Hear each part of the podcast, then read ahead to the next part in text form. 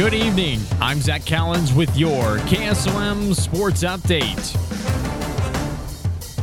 ACGC charged through the Tri Center Invitational last Saturday with three top three finishers on the night. Tegan Slayball was one of those top wrestlers as he finished in first place in Class 120, beating Eli Becerra of Missouri Valley. Head coach Lane Rummelhart was proud of Slayball for finishing in first place, but was frustrated alongside his athlete for the match finishing in an 11 8 decision. Tegan and I both were a little disappointed actually in that match. We had beaten that guy better than that the last time we wrestled him last year. Uh, there's a lot of history there with Eli Becerra. He's a great competitor. He beat Tegan in the semifinals his sophomore year at state and went on to win the state championship that year. And since that match, we're two and one against him, and we had a better lead built up. Kind of did something silly at the end, and he gave up some points that he shouldn't have. But overall, uh, it's always great to beat a, a really good wrestler like that to finish your day. Another wrestler who finished in the top three was Peyton Jacoby in the heavyweight match. He went on to face Nodaway Valley's Trenton Warner, one of the top heavyweights in the state, alongside Jacoby. While Warner may have taken first place,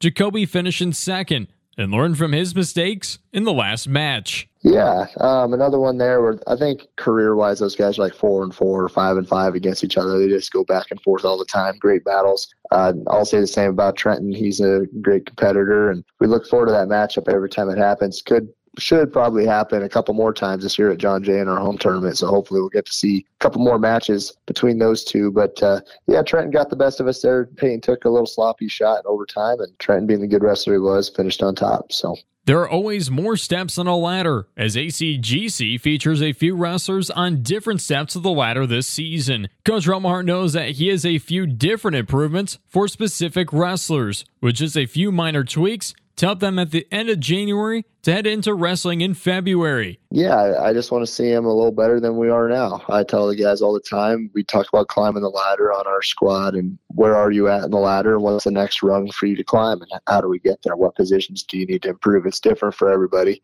Um, as coaches, we're trying to break each guy down right now into, you know, okay, here's what we're seeing on film, here's where we're giving up the most points, how do we fix those little things before the end of season? We're not trying to change anybody, we're not trying to make huge adjustments, just little tweaks just to make that much big of a difference um, between January to February. When it comes to preparation this week, ACGC has had two days off due to weather conditions. Rather than sit inside, Coach Rummelhart informed a few of his wrestlers that he'd like some of them to take a shovel and help clear out some snow to get his Chargers a good workout. From this point on, it's all about just focusing on the next competition when they take on three very talented teams. Well, part of the preparing is just making sure kids can still figure out ways to to keep their weights down and get workouts in. I had a bunch of guys today I sent to go scoop snow since we have no school activities. You know, there's just little things like that we do. You know, you just focus on the next uh, the next competition, which is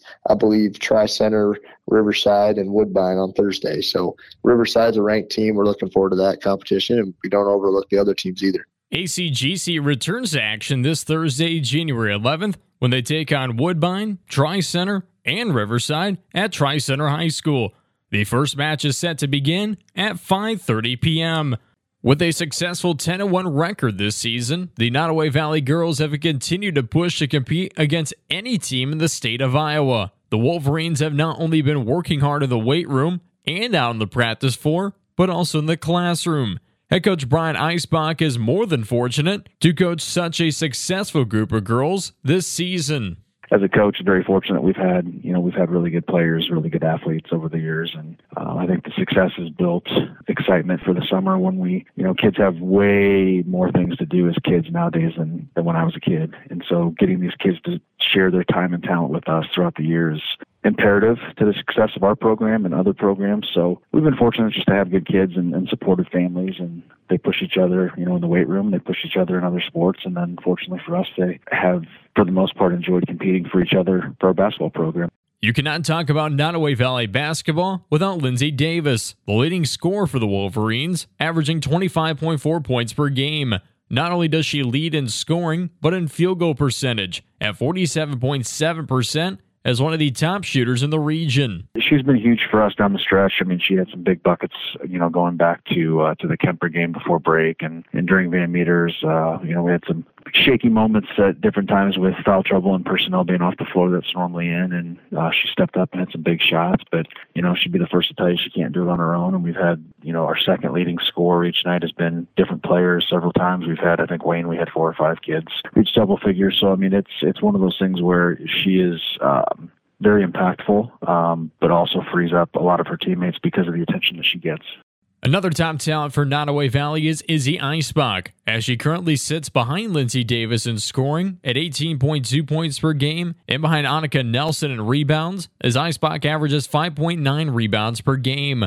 While being a vocal leader this season, the sophomore has not only helped out on the stat sheet, but with the team as a whole. When she plays with joy, I think she's um, a much better player, and, and typically she's been doing that. Um, you know, she's she's her biggest critic. Obviously, you know, it's not always easy having your dad be your coach, and we butt heads. But she she's she's a leader as a sophomore. Um, she's kind of an emotional leader for our kids. They kind of feed off of her as being our hype girl, and she has had some very big performances. She leads us in, in assists. She's our second leading scorer. She's up there, I think, second or third maybe in rebounds. But you know, she just like Lindsay would say that she can't do anything without her teammates. And we've had solid performances night in and night out from Georgia and Annika and, and Bella, and then of course the juniors that we bring in off the bench. So it's it's a team game, and we win as a team, lose as a team, and just very excited to see uh, girls kind of come together and put it together. Nodaway Valley will return to the hardwood on Thursday, January 11th, when they battle an undefeated Panorama Panthers team. Panorama leads the series 10 and 2 overall, but Nodaway Valley has split the series 2 and 2 in the last 4 games. These teams match up evenly when it comes to stats, as both teams are even when it comes to field goal percentage, assists, and points per game. Where it separates is the defensive Panorama, as they're allowing opponents to score just 27 points per game, when the Wolverines average just under 43 points scored by opponents this season. They've been a thorn in our side forever. Um, it's always been a tough matchup for us, whether it's psychologically or just talent wise. They've they've always had a lot of talent, and they're they're a really really good team. Coach Savage and I feel like we are as good, if not better, if we do us and play up to our capabilities. And and that's the thing. We're just going to have to tell our girls, you know, just come out and, and play your game to the best of your ability. What happens will happen. But it's interesting. The last four years, um, we've had some success against them, uh, more so than we have, you know, years uh, five and back. But it, the interesting thing for us is, I think in the last four meetings they've outscored us like 216 to 197, but we've had 35 more turnovers. Um, so we have to play discipline. We have to take care of the ball. And you know, if we can do those things, we feel like uh, we feel like we can play with anybody. The Wolverines take on Panorama this Thursday, January 11th at home, with the opening tip-off at 6 p.m. And switching from girls basketball to high school boys basketball, let's take a look at the IHSAA boys basketball week 2 rankings. Regional area teams include Earlham and ACGC in Class 1A in 4th and 5th, respectively, while Kuemper Catholic sits in 5th, followed by Treynor in 8th, in Class 2A. You can check out all the rankings run on our website at westerniowatoday.com. And in collegiate news, while being named the Big Ten Player of the Week to earn her 24th Big Ten honor, breaking former Hawkeye Megan Gustafson's record, Caitlin Clark adds three other awards to her resume. Clark was named as the Naismith Player of the Week, AP Player of the Week, and USBWA Player of the Week for excellent performances against Michigan State and Rutgers. Just this season alone, Clark has taken 34% of the Hawkeyes shots, scored 501 of their 1,450 points, and is currently shooting 48.5% from the hardwood. Clark has also been averaging 31.3 points, 7.1 rebounds, and 7.6 assists per game this season, ranking among the highest in the three categories combined. The senior also sits in first for three point shots and buckets this season and has made over half the Hawkeyes three pointers. Clark and the Hawkeyes return to action on Wednesday, January 10th, when they take on Purdue in the Hoosier State. Wednesday's tip off is set for 7 p.m. in Mackey Arena. And in the Husker State, former Nebraska Husker head coach Frank Solich will be honored as he is nominated into the College Football Hall of Fame. There are a total of 19 players and three coaches that will be inducted in the Hall of Fame come December. Solich is just the seventh Husker coach to be inducted into the Hall of Fame, as Nebraska features 27 other people that are currently in the Hall. He led the Huskers to a 40 19 record in six seasons at the helm from 1998 to 2003. Not only was he the head coach of the Huskers, but he also wore the red and white as he played as a fullback in 1962 for Bob Devaney. Head coach Matt Rhule spoke about the incoming Hall of Famer, saying, quote, Solich is someone who I've always respected and looked up to, and he has been so kind and supportive of us since we have been here at Nebraska, and I can't thank him enough, end quote. The Hall of Fame class will be inducted on December 10th, 2024. And looking at some of the upcoming college basketball games tonight, the number two Houston Cougars will be taking on the Iowa State Cyclones at 6 p.m. Houston is currently 14 0 on the season.